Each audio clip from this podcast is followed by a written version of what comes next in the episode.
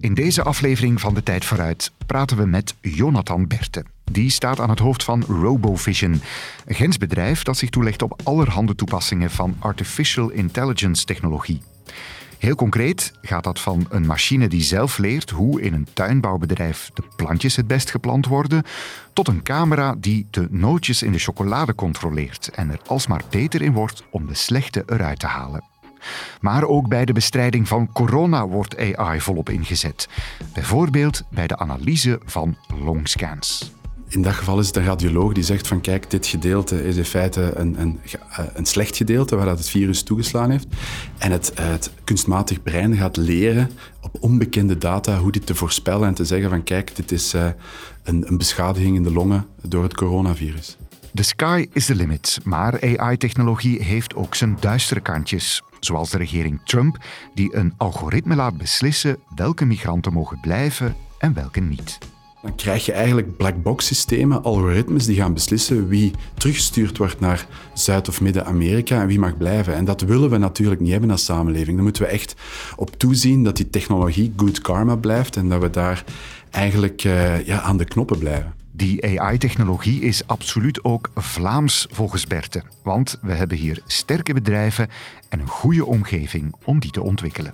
Het is hier echt goed om te ondernemen. Je moet natuurlijk een beetje de knepen van het vak kennen. Er is hier ongelooflijk veel talent. Um, en het is betaalbaar. Ik zou in Silicon Valley, in San Francisco, geen bedrijf kunnen runnen of oprichten zoals dat ik dat hier gedaan heb. De tijd vooruit. Hoe overleeft u de toekomst?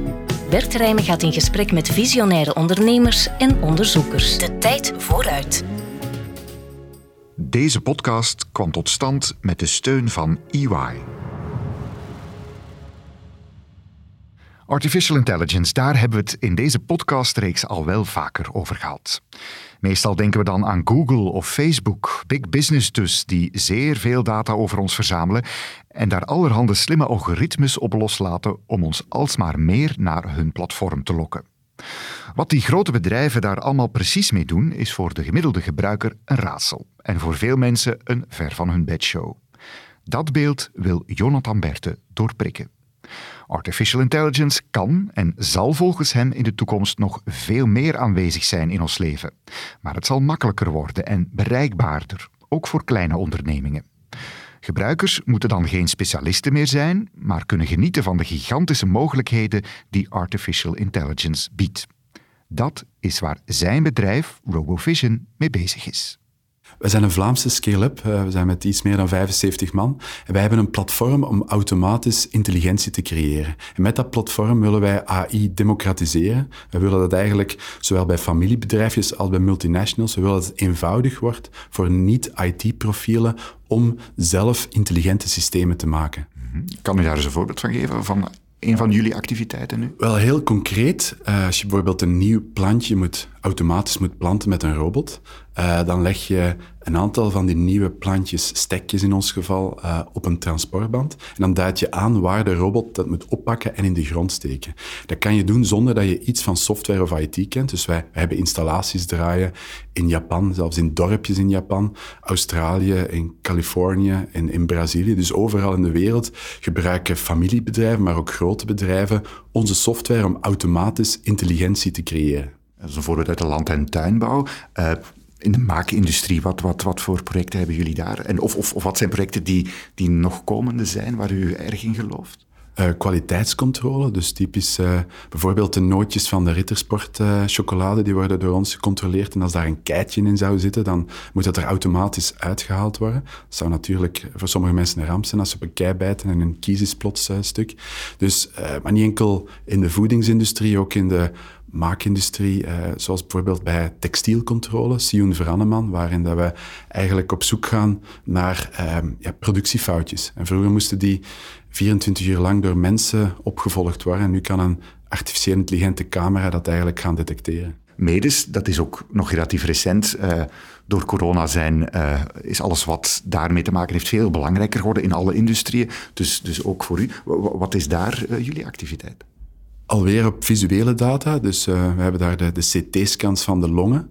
Um, en samen met uh, een 25-tal andere hospitalen in Europa uh, gaan we die CT-scans, die, die bestanden eigenlijk gaan poelen en ervoor zorgen dat radiologen aanduiden wat daar de, um, de corona-effecten zijn, de beschadigingen aan de longen. En op die manier bouwen we een AI-model dat automatisch kan detecteren hoeveel percentage van de longen geaffecteerd is door het coronavirus. En op die manier kan de triage beter gebeuren aan de, ja, eh, voor de, de intensive care. Ja, op die manier kan je dus uh, sneller zien wat voor effecten er in die longen zijn, als, ja, ik, als ik, het goed begrijp. Zit daar ook nog een zelflerend aan? Ik Absoluut. kan me voorstellen door... Ja, ook daar hetzelfde verhaal. Eigenlijk in principe is het net hetzelfde als de landbouwer die een plantje gereed legt en zegt, daar moet de robot die pakken. Uh, in dat geval is het een radioloog die zegt van kijk, dit gedeelte is in feite een, een, een slecht gedeelte waar dat het virus toegeslaan heeft. En het, het kunstmatig brein gaat leren op onbekende data hoe dit te voorspellen en te zeggen van kijk, dit is uh, een, een beschadiging in de longen door het coronavirus. De tijd vooruit. RoboVision levert dus artificial intelligence voor boeren op het Japanse platteland, voor chocoladefabrieken en voor artsen die zo sneller longen kunnen controleren op sporen van corona. Toepassingen die Berthe good karma noemt. Maar daarnaast is er volgens hem ook bad karma. Denk aan de Chinese overheid die zijn burgers bespioneert, of de big tech die onze gegevens gebruikt zonder dat we precies weten wat ze daarmee doen. Veel van die systemen zijn black box, zoals in het eh, Engels zeggen. Dat zijn systemen waar we de, de grondregels niet van kennen. Want het principe van een machine schrijft de software, ja, maar we kunnen ze niet lezen. Het blijven eigenlijk uh, ja, um, nummertjes. Uh, die machine gaat niet uitleggen waarom ze een bepaalde keuze maakt. En als je dan kijkt naar uh, overheden, zoals de regering Trump, die dan een bedrijf zoals Palantir heeft aangesproken om de migratieproblematiek ehm, ja, op te lossen, ja, dan krijg je eigenlijk black box systemen, algoritmes die gaan beslissen wie teruggestuurd wordt naar Zuid- of Midden-Amerika en wie mag blijven. En dat willen we natuurlijk niet hebben als samenleving. Dan moeten we echt op toezien dat die technologie good karma blijft en dat we daar eigenlijk uh, ja, aan de knoppen blijven. Het is niet zo simpel, want het zijn overheden, bepaalde regeringen die daar dingen mee doen. Je hebt ook de zeer grote bedrijven in onze economie die daarmee aan de slag uh, gaan. En ja, daar ziet u problemen in. Dat vindt u niet zo'n goede evolutie, de manier waarop zij dat doen? Wel, het probleem is natuurlijk ook een grondprobleem van het kapitalisme. Als je kijkt naar, als je niet betaalt voor een product, dan ben je het product. Op zich moet je dan eigenlijk al een beetje argwanend worden, want in welke vorm ben ik het product dan? En als je dan kijkt naar social media en die big tech, ja, we gebruiken het allemaal van s morgens vroeg tot s avonds laat. Maar ja, wie verdient daar geld aan en, en, en hoe kijkt men naar ons? We kunnen dan wel GDPR hebben in Europa en alles, maar ja, is het niet uh, corrumpeerbaar en zo. Dus we moeten daar toch wel heel behoedzaam zijn. Vandaar dat ik ook echt wel een oproep wil doen. Hou die technologie en die ontwikkelingen, die R&D, ook in, in België, in Europa, waar we toch beter kunnen toezien op wat ermee gebeurt met de samenleving, dan ja, eh, eh, een land zoals China, waar dat die technologie eigenlijk blackbox hier wordt aangeleverd en we zelfs niet weten hoe dat de AI-modellen getraind zijn geweest. Is, dat, is het niet al, al te laat misschien om dan nog te keren? Het, lijkt zo alsof we met z'n allen gezegd, we vinden misschien wel erg dat persoonlijke data uh, door grote bedrijven uh, worden vergaard, dat ze daarmee aan de slag gaan. Uh, maar het is een trade-off, want ik kan daardoor wel gratis Google gebruiken, bijvoorbeeld. Of muziek makkelijk downloaden en ik krijg daarvoor dingen aangereikt. Mensen vinden dat misschien niet zo erg. Ja, maar ik denk dat uh, ja, evenementen zoals Cambridge Analytica en een, uh, een hele verkiezing die gehijacked wordt met de, deze social media eigenlijk, dat de mensen hun ogen toch wel open gaan. En, en het, kan ook heel, het tij kan heel snel keren in big tech. Uh, mensen van onze generatie kennen nog MySpace, Yahoo. Wel, die bedrijven bestaan eigenlijk niet meer. Dus als, als je fouten maakt als big tech partij, dan kan het ook heel snel omslaan. En we hebben gezien dat iemand als Linus Torvalds, de grondlegger van de Linux open source beweging, ja, dat die uh, met, met een, een, team van vrijbuiters, zonder eigenlijk daarvoor betaald uh, te zijn geweest, eigenlijk de hele wereld veranderd heeft. En eigenlijk hebben we een gelijkaardige beweging nodig die de samenleving onder handen neemt, met, met dezelfde principes van de open source community, transparantie, passie en, en vooral good karma en, en, en, een gezonde wil tot het verbeteren van het leven van ons allen. En, en dat staat wel te gebeuren. Ik denk dat er genoeg klokkenluiders zijn nu om in feite dat kantelmoment binnen dit en vijf jaar waar te maken.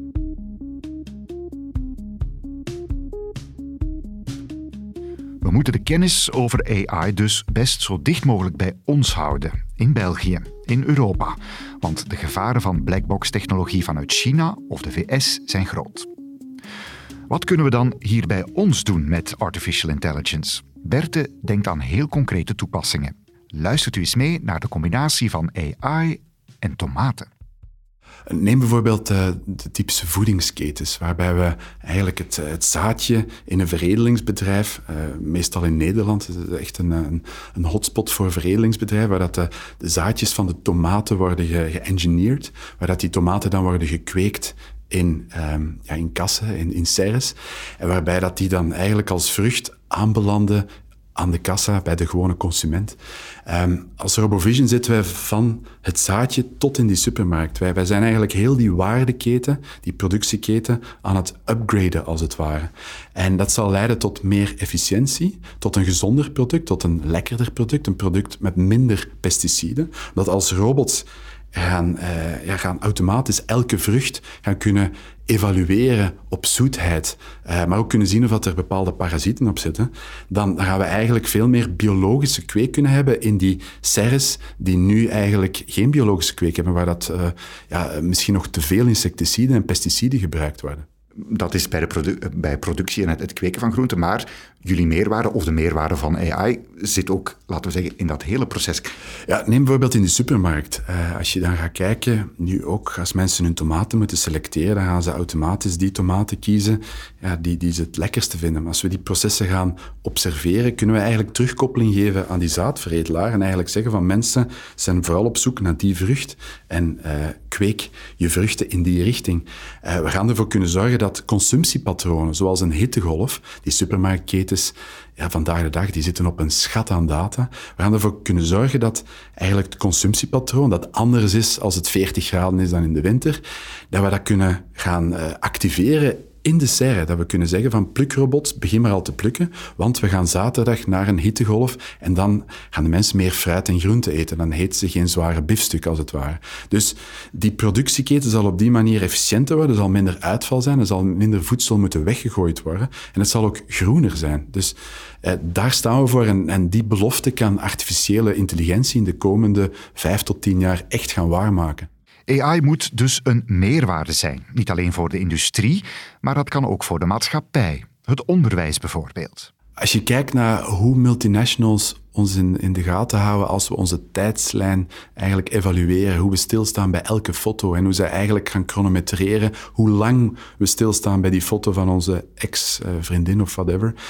Um, dan kan je diezelfde technieken ook gaan toepassen op jonge mensen en hoe zij omgaan met problemen, bewerkingen in de wiskunde, aardrijkskunde of uh, dat soort van context. Maar dan kan je dat ten positieve doen. Je kan onzekerheid gaan meten, je kan, um, ja, hoe ik het, uh, verveling gaan meten. Je kan ehm, ja, bepaalde aspecten, medische aspecten gaan meten, zoals ADHD. Eh, en als je dan van het grondprincipe verstrekt dat iedereen uniek is en op een heel unieke manier informatie absorbeert, dan kan je dat ten goede gaan gebruiken. Want dan kan je daar eigenlijk diezelfde grondprincipes als um, ja, terug naar je tijdslijn van Facebook of zo. Dat kan je ook in een onderwijscontext ten goede maken. Je kan ervoor zorgen dat iemand met zin zijn bewerkingen wiskunde zal doen. En, en ik geloof ten stelligste dat, dat, dat we dat snel gaan moeten doen. Want, uh, en zeker met uh, afstandsonderwijs kan dat omdat er natuurlijk veel meer zaken meetbaar zijn. We hebben geen camera's in een fysieke klas, uh, klaslokaal maar goed ook. Uh, maar we, we, kunnen wel uh, de interactie, de muisinteractie, alles opmeten als iemand afstandsonderwijs doet. Eigenlijk krijg je een soort extra hulpmiddel voor een onderwijzer, leraar, lerares, die van op afstand ja, al die kinderen moet toespreken en die moet kunnen weten, uh, komt het aan, uh, zijn ze nog aan het opletten? Dat zou kunnen ja. via die, op, op, die manier? Absoluut, en het, het, zal ook ergens noodzakelijk zijn, want dat gevoel van een leerkracht die twintig jaar in het vak staat en zijn klas overschouwt en zegt van ja, oké, okay, ik heb de aandacht van iedereen, ik voel dat ik de aandacht heb.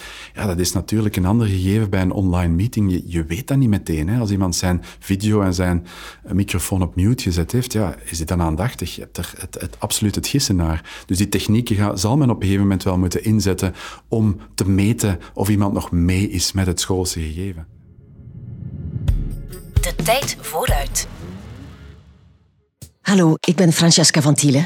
Luister nu naar Inzicht, een podcast over ondernemers en de drive om hun bedrijf digitaal te transformeren. Wat je met een agile en klantgericht ontwerp in een contactcentrum tracht te bekomen, is een focus op u van de eerste keer goed geholpen te hebben. We gaan op zoek naar hoe het hun businessmodel en onze maatschappij fundamenteel kan veranderen. Het tweede seizoen van Inzicht, een podcast van EY in samenwerking met Tijd Connect op je favoriete podcast-app. De tijd vooruit. We moeten dus bij elk aspect van de maatschappij stilstaan en nadenken waar we artificial intelligence op een slimme manier kunnen gebruiken. Volgens Jonathan Berte is er in Vlaanderen ook een echt goede voedingsbodem voor succesvolle ontwikkeling van die technologie. We hebben slimme programmeurs en ook financieel gezonde bedrijven die de concurrentie met de Ubers van deze wereld gerust aankunnen. Uh, wij in Europa zijn al veel langer bezig met die actieve welvaartsstaat, waar dat iedereen mee moet zijn. Maar dat heeft tot gevolg dat we ja, technologie en mens al veel langer op een gesofisticeerde manier hebben moeten laten samenwerken. En dus ook die uh, inzichten hebben en die, uh, ja, die, die ook kunnen vermarkten. Als je kijkt naar een, uh, sommige series in, in Nederland en je vergelijkt die met series in de VS, dat is echt Star Wars tegenover de oertijd. Dus Um, en we moeten dat veel meer omarmen. Het spijtige een beetje is de rol van de media. Uh, we zien dat er enorm veel aandacht gaat naar start- en scale-ups uh, in andere continenten, hoeveel geld ze hebben opgehaald. En, en, maar als je dan onder de motorkap kijkt van een Uber, dan, uh, ja, dan zie je toch dat die modellen uh, moeilijk rondgerekend raken en dat wij hier in Vlaanderen, Nederland, de Benelux, ja, poelen van getalenteerde mensen hebben in, in scale-ups zoals RoboVision, maar ook ML6, waar we met honderden mensen, uh, AI-experts uh, in enkel bijvoorbeeld het ecosysteem Gent, ja, echt wel de wereld kunnen veranderen. En, en akkoord dat dat op dit moment nog in, in wel bepaalde niches is, zoals tuin en landbouw. Maar we hebben echt wel veel in onze mars. En vooral ook omdat Vlaanderen ja, jarenlang heeft geïnvesteerd in onderzoek en ontwikkeling. En, en met Vlaio er ook voor heeft gezorgd dat die links tussen universiteiten en bedrijven dat die sterk is. En dat die eigenlijk, ja, dat bepaalde van die samenwerkingsvormen voldoende geïtereerd zijn om, om rijp te worden en echt waarde te creëren. En dan ook financieel beter zijn dan Uber bijvoorbeeld, waarvan u vindt dat het niet zo goed uh, zit? Wel, ja, je hebt natuurlijk, ik vergelijk het een beetje met, met, de, de kippenindustrie, plofkippen. Het is niet omdat je ergens heel veel geld in steekt dat het, dat het er ook per se uit moet komen. Um, ik denk dat wij hier in West-Europa toch iets meer zweren bij organische groei, uh, waarbij dat we ja, eerst willen zien dat producten ja, iets in hun mars hebben, dat, dat ze kunnen uitrijpen vooraleer daar het, daar het grote geld uh, bij komt. Want, zegt u eigenlijk, wat we hier op een kleiner niveau in Vlaanderen, waar volgens u dat universum zeker al, al bestaat, dat is financieel ook ook goed. Die, dat staat er. Die, die hebben een goede basis. Dat, dat zijn bedrijven absoluut, die uh, marcheren. Wij, wij, zelfs in coronatijden zijn wij 40% gegroeid. Uh, we hebben ja, nog altijd uh, een aantal aanwervingen per maand. we zijn nu met een kleine 80 mensen. Dus uh, wij, zien dat uh, die toptechnologie corona-proof is, dat die ook heel, hoe internationaler dat je bent als bedrijf, uh, hoe meer weerbaar je ook bent ten opzichte van die lokale conjunctuurdips. Dus um, ja, wij hebben hier heel wat in onze mars. Um, en we, kunnen het ook beter ook eens positief benaderen, want uh, ik denk dat wij hier in België en Vlaanderen, nu ook met die coronaperikelen natuurlijk, het vaak uh, heel negatief benaderen. Het, het, is hier echt goed om te ondernemen. Je moet natuurlijk een beetje de knepen van het vak kennen. Er is hier ongelooflijk veel talent um, en het is betaalbaar. Ik zou in Silicon Valley, in San Francisco, geen bedrijf kunnen runnen of oprichten zoals dat ik dat hier gedaan heb.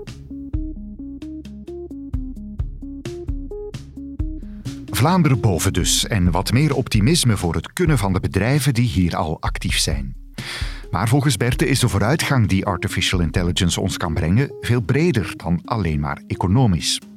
Hij denkt aan een heuse samenleving 2.0 met meer openheid en een democratischer gezondheidszorg. Dus als je kijkt naar Society 2.0, de, de toekomst van onze samenleving, ja, dan denk ik dat de ministeries van morgen eigenlijk ja, zelf gaan opmeten wat de status van het wegdek is en dat de mensen die daar werken ook geïncentiveerd worden om zoveel mogelijk putten te dempen. En ik denk zelfs dat er geen minister meer zal bestaan. Het zal een autonome AI-engine zijn die eigenlijk zelf de optimale beslissingen neemt. We weten dat het um, ja, dat menselijke gegeven ook vaak leidt tot corruptie. Ik ben zelf een believer van AI in de context van de samenleving, om dat tot een meer objectiveerbaar geheel te maken. De politiek zal dan daardoor niet meer nodig zijn, ze zullen het graag horen. Nee, het zal altijd een samenspel blijven tussen mensen en machines, maar die mensen gaan beter geïnformeerd zijn. Als je kijkt ook naar artificiële intelligentie, dan past dat wonderwel in het plaatje van de verschillende disruptieve evenementen die er in de geschiedenis geweest zijn van de technologie. Als je kijkt naar ja, de, de boekdrukkunst, het, het, schrift dat eigenlijk gereproduceerd, dat was eigenlijk de eerste kennisgolf die dan over Europa gegaan is. Die Omni Universale, die eigenlijk ervoor gezorgd hebben dat hun gedachtegoed kon verspreid worden, met Galilei en, dergelijke.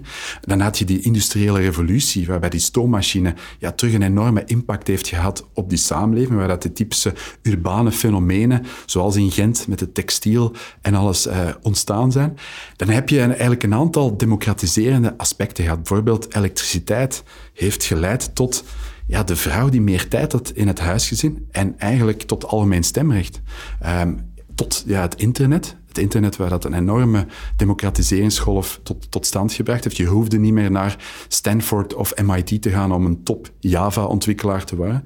En we zitten nu echt aan die democratization of expertise golf. Dus wij gaan bij de, de allerbeste radioloog ter wereld te raden kunnen gaan binnen dit en vijf jaar om onze unieke kanker eh, te gaan detecteren, om het beste procedé om die te bestrijden te gaan uh, ja, voor, voor laten stellen. En, en die democratisering zal uiteindelijk leiden tot een rechtvaardigere wereld waarbij daar, ja, mensen ja, veel objectiever en, en veel ja, democratischer kunnen groeien in hun mens zijn.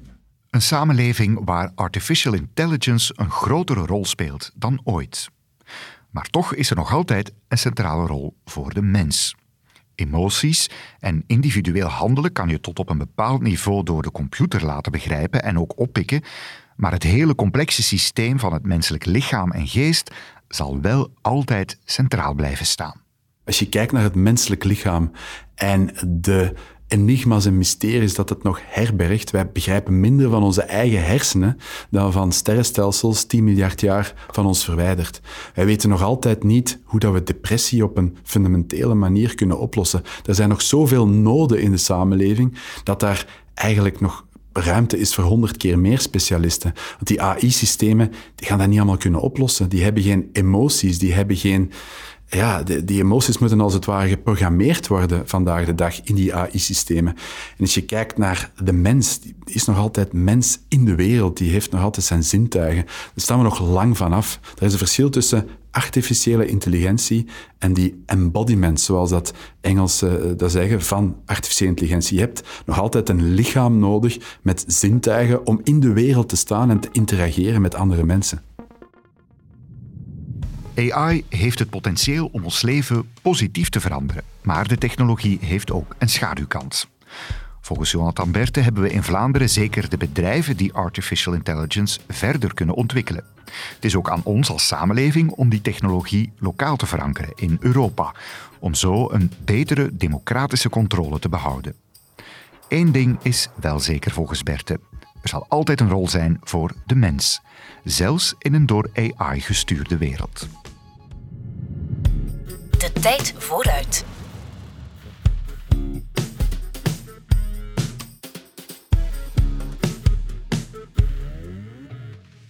Hallo, ik ben Francesca van Thiele en ik kwam al heel vaak in contact met Belgische bedrijven. En het fascineert mij altijd om te zien hoe de mensen in deze bedrijven omgaan met verandering en nieuwe technologie. En daarom mag ik samen met EY op bezoek bij bedrijven en organisaties die volop bezig zijn met innovatie. Wat je met een agile en klantgericht ontwerp in een contactcentrum tracht te bekomen, is een focus op u van de eerste keer goed geholpen te hebben. We gaan op zoek naar hoe het hun businessmodel en onze maatschappij fundamenteel kan veranderen. Het tweede seizoen van Inzicht, een podcast van EY in samenwerking met Tijd Connect op je favoriete podcast-app.